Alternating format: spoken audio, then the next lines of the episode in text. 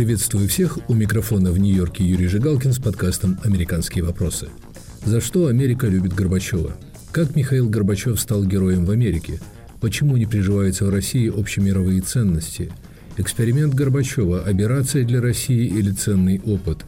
Эти и другие вопросы сегодня мы обсуждаем с американским историком, автором книг о Хрущеве, Горбачеве Уильямом Таубманом – историком, профессором университета Сэттон-Холл Натаниэлом Найтом и политологом из университета имени Джорджа Мейсона Эриком Ширяевым.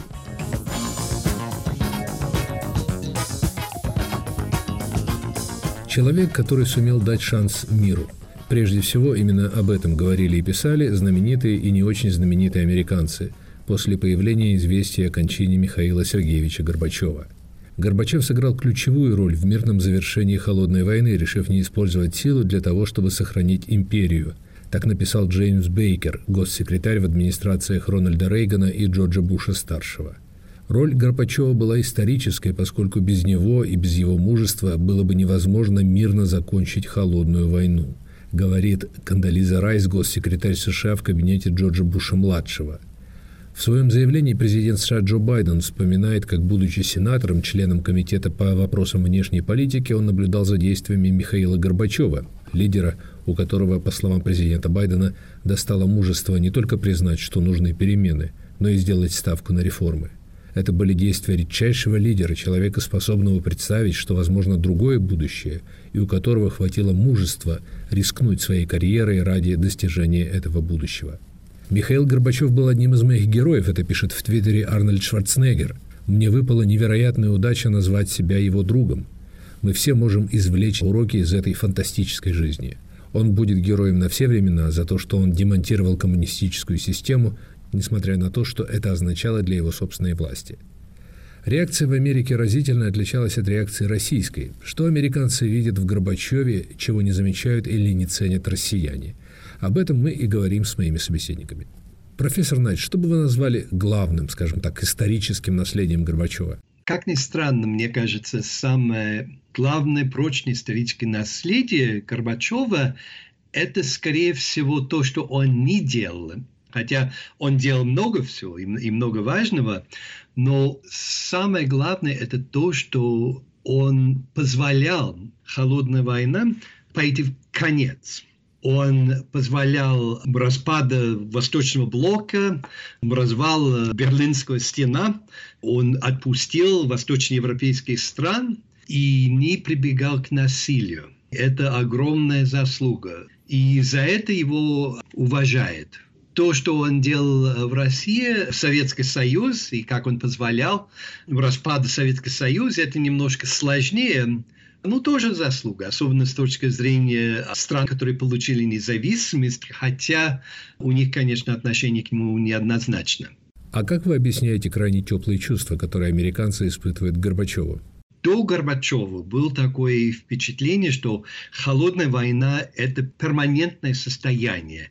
Это никак не может измениться испуг, боязнь того, что могло быть ядерная война, могло быть такое вот огромное разрушение, это, это было реально. И люди думали об этом, люди боялись. Если смотреть популярные культуры, фильмы, идея ядерная зима, которую очень широко обсуждали вот начало 80-е годы, вдруг появился вот этот лидер, который вышел и в всех рамках ожидаемого поведения советского лидера и предлагал что-то совершенно новое, совершенно неожиданное. И это было потрясающе. Я помню, что когда был а, встреча наверху в Рейкьявике с Рейганом, вышел такой новости, что Рейган и Горбачев чуть ли договаривался по поводу полной отмены ядерного оружия. Конечно, эти их э, оба стороны, их помощники, советники быстро потушили эти идеи, но то, что они даже могли думать об этом, это был знак того, что мы имеем дело с совершенно иной советский лидер, от которого можно ожидать совершенно новое направление. Эрик Ширяев, как бы вы в нескольких словах оценили историческое наследие Горбачева? Горбачев – наиболее выдающийся политик 20 века. Он сделал то, что другие не смогли сделать. Он открыл двери в политике, в идеологии, в практике, в религии, в культуре. Он открыл эти двери. Я считаю, что он первооткрыватель. Это вот основное его достижение. Как вы объясняете это удивительное несовпадение мнения о Горбачеве в России и за ее пределами? Чего не хочет замечать большинство людей в России? Горбачев сделал то, что почти все западные политики и восточные не могли сделать. Мы можем говорить о Манделе, безусловно, яркая личность. Дэн Сяопин в Китае, безусловно, яркая личность. Горбачев смог сделать то, что Запад не мог ожидать от своих лидеров. Горбачев сказал, что мы больше не враги. Мы можем сотрудничать, мы можем договариваться, и мы можем смотреть друг на друга как люди. Это политическое, философское, то, что личное. И мне дали возможность, как молодому аспиранту, мне дали возможность просто выехать в Америку и изучать то, что я хотел изучать. В те годы, когда вот, вот это произошло, многие поехали посмотреть и сделать свой выбор. Большинство не повезло, поэтому они имеют такую двузначную оценку по поводу Горбачева. Это все, Юрий, это все личное. Вести Горбачева пришли вечером. Я читал в полдень лекцию первокурсникам. И это для ответа на ваш, ваш вопрос. Очень хороший вопрос. Лекция называлась «Международные отношения», и я просто показал фотографии и сказал, вот видите, вот этот вот Горбачев, вот я с ним стою. Я не ожидал, что 18-летние встали и стали аплодировать. Не мне, они стали аплодировать Горбачеву. Они рукоплескали то, что он сделал для их родителей. Они, может быть, мало знают о нем, но они знают, что он дал надежду, он дал нам шанс, он открыл двери. И вот тот период в конце 80-х, начало 90-х годов, я считаю, и я об этом говорю открыто и пишу об этом, это был лучший период в истории человечества. Без преувеличения, потому что тогда все было возможно, можно было договориться обо всем тогда. Вот за этот период мы, мы благодарим его. И, видимо, эти студенты 18-летние сегодня, это дети тех, кто видел все это. Это пакистанцы, это китайцы, это американцы, это ирландцы, это все. Американская, американская аудитория очень многообразна. Да, эта идея, что Горбачев дал шанс, которым мы не воспользовались, ясно слышится и в российских откликах на его смерть. Но для американцев ведь этот шанс по большому счету был реализован. Ведь страх ядерного Армагеддона развеялся и, похоже, навсегда когда Битлз пели «Дайте миру шанс», «Give peace a chance», Горбачев просто дал этот шанс. Хотел он этого, не хотел. Был он коммунистом или был он идеологом, не получилось или получилось, но тем не менее он дал этот шанс. Когда люди имеют этот шанс, этот выбор, когда они понимают, что есть выбор, у нас есть развилка, пойдешь налево, направо, выбирай свою, свою дорогу. Он это нам дал. Поэтому он останется навсегда самым величайшим политиком 20 века. Натаниэл Найт, как историк, как вы думаете, обеспечил себе Михаил Горбачев надежное место в качестве крупной исторической фигуры? Ну, он большой исторической фигуры из-за того, что он запустил важнейшие исторические процессы, которые переделали полностью структуру международных отношений. Другой вопрос, знал ли он то, что он делал, имел ли он представление, куда он шел, или нет. Вот здесь больше повод для, для сомнения. Мне кажется всегда, что Горбачев, он очень такой тактический мыслитель. Он вырос среди коммунистической партии, маневры, как выиграть из этой вот конкуренции внутри партии, так и прочее. Он знал, как реагировать на отдельные ситуации. А мне кажется, даже четкое представление, в чем проблема в Советском Союзе, как он пришел в власть, он, скорее всего, не, не имел. И потом разные ситуации сложились, он реагировал на ситуации, он запустил этот процесс и через какое-то время не мог остановить. Профессор Найт, сегодня из уст российских поклонников Горбачева, как мне кажется, чаще всего слышится благодарность за то, что он нас освободил. Но, как мы видим, этих свобод россияне были лишены со сравнительной легкостью через два с лишним десятилетия. Как вы думаете, эта часть наследия Михаила Горбачева похоронена? Я думаю, что э, это будет очень долго, чтобы вернуться в то место, где Горбачев был в 1985 году, когда была такой возможность. И мне кажется, общественное настроение в России и структура власти России, учреждения не позволяет а, такое движение демократизации. Ну и потом э, задачи другие, потому что тогда сильнейшая проблема это была экономическая структура. Как выйти из плановой экономики, которая задушал всю эту энергию, творческие силы советского общества. Сейчас, мне кажется, совершенно другие. Проблемы в том, чтобы позволять разнообразное общество, где существуют разные мнения, где существует настоящая демократия, и мне кажется, это намного сложнее. Эрик Ширяев. В восприятии западного мира Горбачев, возможно, и останется величайшим политиком XX века. А каким будет его наследие для России? Ведь тот подарок свободы, который он преподнес россиянам, остался неоцененным массами, которые с легкостью от него отказались по прихоти Владимира Путина. Наследие открытости Горбачева да, сегодня, скорее всего, оно похоронено, потому что сегодня мы возвращаемся к тому менталитету 70-х годов, когда сила и наглость и злость преобладают в политике. Тут был короткий момент в истории, когда мы надеялись, что можно договориться, договороспособность они, мы, мы все были на единой платформе. Сегодня, к сожалению, это частично похоронено. Сегодня в мире, в отношениях международных сила решает все. Мы вернемся к разговору с Уильямом Таубманом, Натаниэлом Найтом и Эриком Ширяевым. Оставайтесь с нами. Привет, я журналист «Радио Свобода» Александр Гостев, который побывал почти в 70 странах. Там везде и всегда происходят интереснейшие события, влияющие и на нас с вами. Как именно? Об этом подкаст «Атлас мира». Я делаю его вместе с моим коллегой Ярославом Шимовым, знатоком Европы – Слушайте и подписывайтесь в агрегаторах подкастов в Apple, Google, Spotify и в других приложениях. Каким вам представляется будущее России?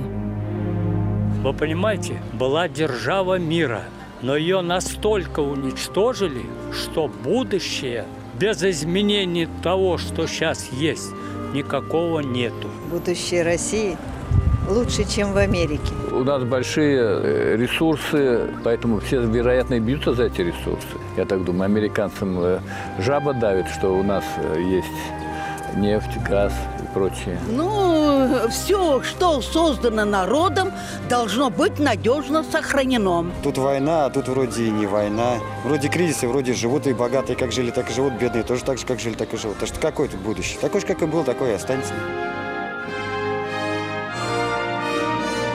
Радио «Свобода». Глушить уже поздно.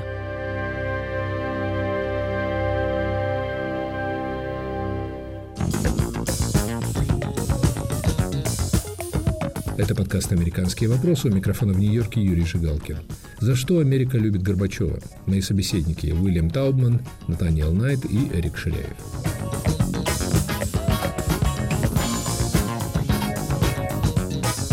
Профессор Талман, вы написали книги о двух важнейших лидерах Советского Союза, реформаторах – Хрущеве и Горбачеве, которые с политической точки зрения, в общем, плохо кончили. Что бы вы назвали главным уроком эксперимента Горбачева? Есть два урока.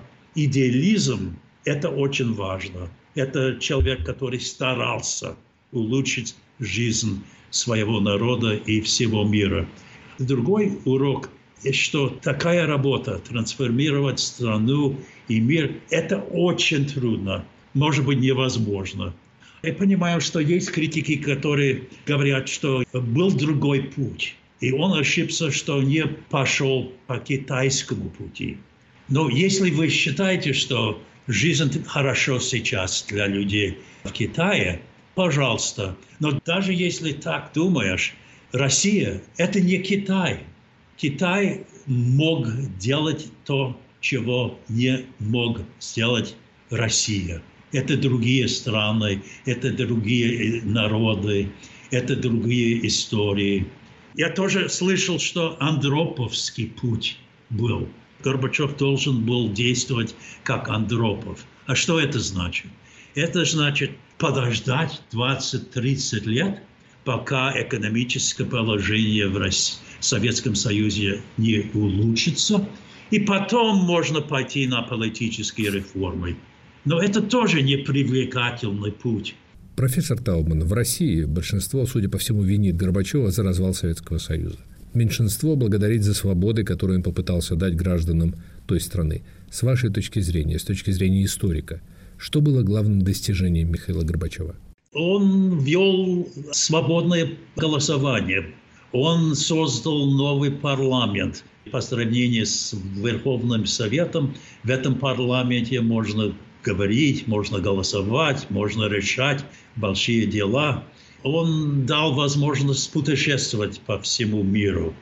Он кончил вместе с Рейганом и Тэтчер и другими, но главным было он кончил холодную войну.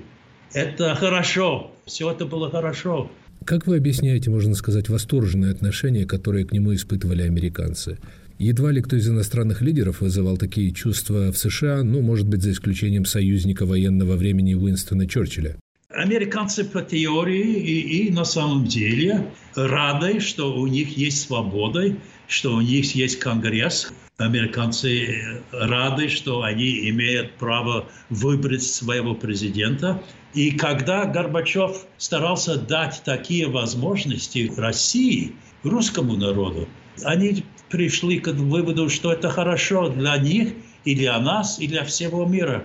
Это то, чего мы хотим для всех. Профессор, но в этом противники Горбачева могут увидеть подтверждение своих обвинений в адрес Горбачева. Дескать, он действительно навязывал нам чужие ценности. Ну, они считают, что они не только американские идеалы, что они универсальные идеалы. Я знаю, что в России они говорят, что нет, нет, у нас другой путь, у нас другая культура, у нас свои привычки э, и так далее. Но если все это сводится к авторитаризму или к тоталитаризму, мы имеем право прийти к выводу, что это плохо и для нас, и для вас. Профессор Таубман, много пишут о Горбачеве-реформаторе. Но останется ли он в истории реформатором? Ведь, как отмечают даже некоторые его сторонники, реальных реформ ему провести не удалось. Начатая им перестройка расшатала фундамент системы, и он был лишь свидетелем краха, как говорят они, следовал за обстоятельствами, пытаясь предотвратить этот крах. Он хотел реформы, он старался создать и реформы. И некоторые из реформы не получились или даже произвели обратную результаты. Но это же не значит, что он не реформатор. Он реформатор, который провалился. Он окончил холодную войну. Разве это не реформа? Он э, создал политические институты в России, которые работали пока, но потом э, плохо кончилось. Они были реформы, которые частично и временно работали и, может быть, кончились плохо. О том, почему эти начинания Горбачева не удались, существует много мнений. Вы в своих статьях и книгах обращаете внимание на его личные качества, которые могли помешать ему достичь успеха. Ведь э, вы достаточно близко познакомились с Михаилом Горбачевым, когда писали книгу о нем. Правда, это произошло через много лет после его ухода из Кремля. Да, он был человек очень самоуверен и уверен в народе. Он думал, что русский народ готов к демократизации, такому процессу. Оказалось, не совсем. Он самоуверен и верил, что он мог э, за заставить или убедить hardliners, консерваторы коммунистической партии, принять такие реформы. И временно так и получилось. Они согласились. Но в конце концов, в августе 1991 года они выступили против него.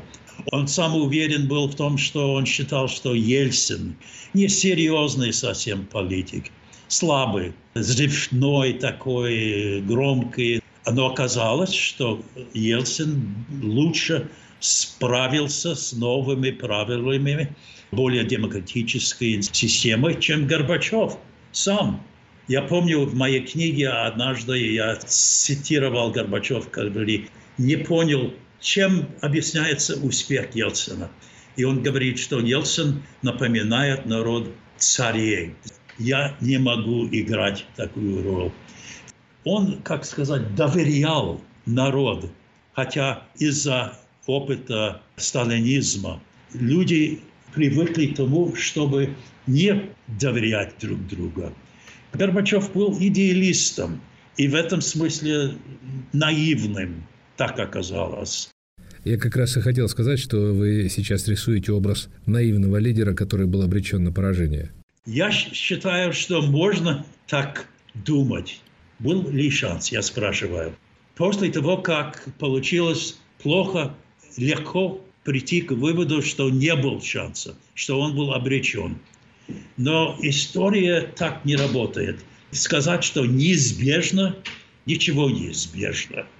Он сделал ошибки. Вот, например, если бы он согласился, что выберут его президента народ в 90-м году. Нет, он выбрал парламент, то есть Верховный Совет. А Ельцин более разумно выбрал общее голосование. Из-за этого Ельцин показалось более легитимным, а Горбачев нет. Но допустим, что Горбачев решил по-иначе. До какой степени это ему помогло бы? Я не знаю. Его сторонники говорят, что он был слишком приличным человеком, чтобы держаться за власть любыми способами. Я думаю, что это правда. Он был очень приличным человеком. И лично, и, и в политике. У нас было впечатление, что его попытка вести страну с этой приличностью, это было, может быть, слишком много потребовать от страны и от себя. Он хотел до какой степени возможно не пойти на силу, избежать применения силы. Чего, как известно, избежать не удалось. Вспомним хотя бы события в Вильнюсе или Тбилиси. Да, хотя после Сумгаита когда другие хотели немедленно применить силы, он был против.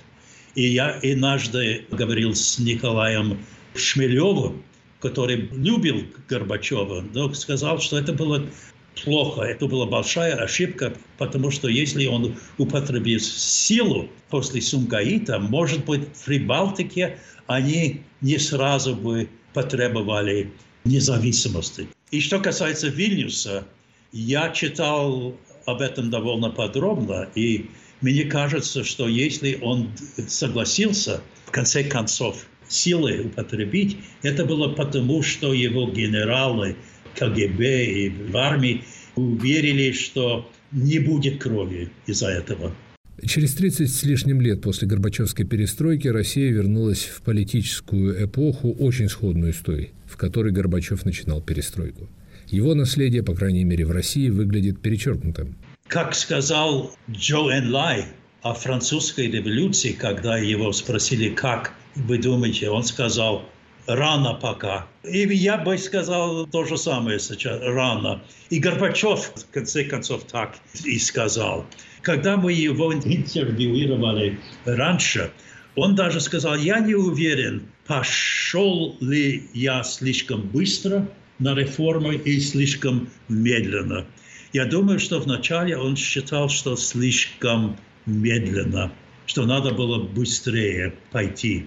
Но после того, как его ушли из Кремля, по-моему, он пришел к выводу, что он пошел слишком быстро. И он сказал, что потребуется декады, может быть, целое столетие, пока Россия в конечном счете придет в демократию. Подождем, посмотрим. Я не без надежды, что в конце концов Россия будет демократическая. Хотя я боюсь, что многие люди, которые так хотят и так действовали бы, сейчас сами или уехали, или стали безнадежными. То есть у Горбачева и, может быть, у Ельцина тоже была первая попытка и сейчас столько лет в оборотном направлении. Посмотрим. Историк Ричард Пайпс говорил, что россияне отвергли Горбачева и Ельцина, потому что им, что называется, по природе требуется царь и ощущение величия. А историк экономики Джоэл Макир говорил мне в интервью в свое время о том, что проблема России состоит в том, что ей крайне не везло на лидеров. Я стараюсь понять русский народ. Они страдали долгие лета, и до революции, и после. Они пережили ужасный период, когда миллионы умерли. Я не говорю о войне, в которой 29 миллионов погибли. Я говорю о 30-х годах, о 40-х при Сталине. Я понимаю, что они страдали. И при Горбачеве, после того, как он обещал, что все станет лучше. Я не обвиняю русский народ. Я сочувствую. Я знаю, что при Горбачеве гражданское общество начало действовать. И я надеюсь, что у них будет другой шанс. Я боюсь, что, может быть, как вы сказали, что этот шанс должен прийти сверху. Что при руководителе, как Путин, конечно, они обречен. А на смену Путину кто придет? Реформатор или контрреформатор? Может быть, какой-то реформатор, который знает, как это кончилось при Горбачеве, и который будет стараться делать лучше, чем Горбачев. Как вы думаете, если Украина победит в войне, это будет конец Путина? Я боюсь, что подождет проигрыш. Он будет думать о ядерном оружии. Он человек, который не хочет проиграть и, может, не будет позволить такое окончание. У него такая привычка с детства бороться с теми, которые его унижают. Так свидетельствуют его друзья детства. Если альтернативой будет проигрыш, я боюсь, что он не уйдет. Я надеюсь, что он решит уйти или его заставить уйти. Но он такой человек, я не уверен, что это случится. Это был подкаст «Американские вопросы», который вел из Нью-Йорка Юрий Жигалкин. За что Америка любит Горбачева? Моими собеседниками сегодня были историки Уильям Таубман и Натаниэл Найт и политолог Эрик Шаряев. Слушайте «Американские вопросы» в эфире на сайте Радио Свобода, на YouTube, на аппликации TuneIn. Загружайте подкаст на iTunes, Google Podcasts, других подкаст-платформах. Пишите, комментируйте на сайте и в социальных сетях.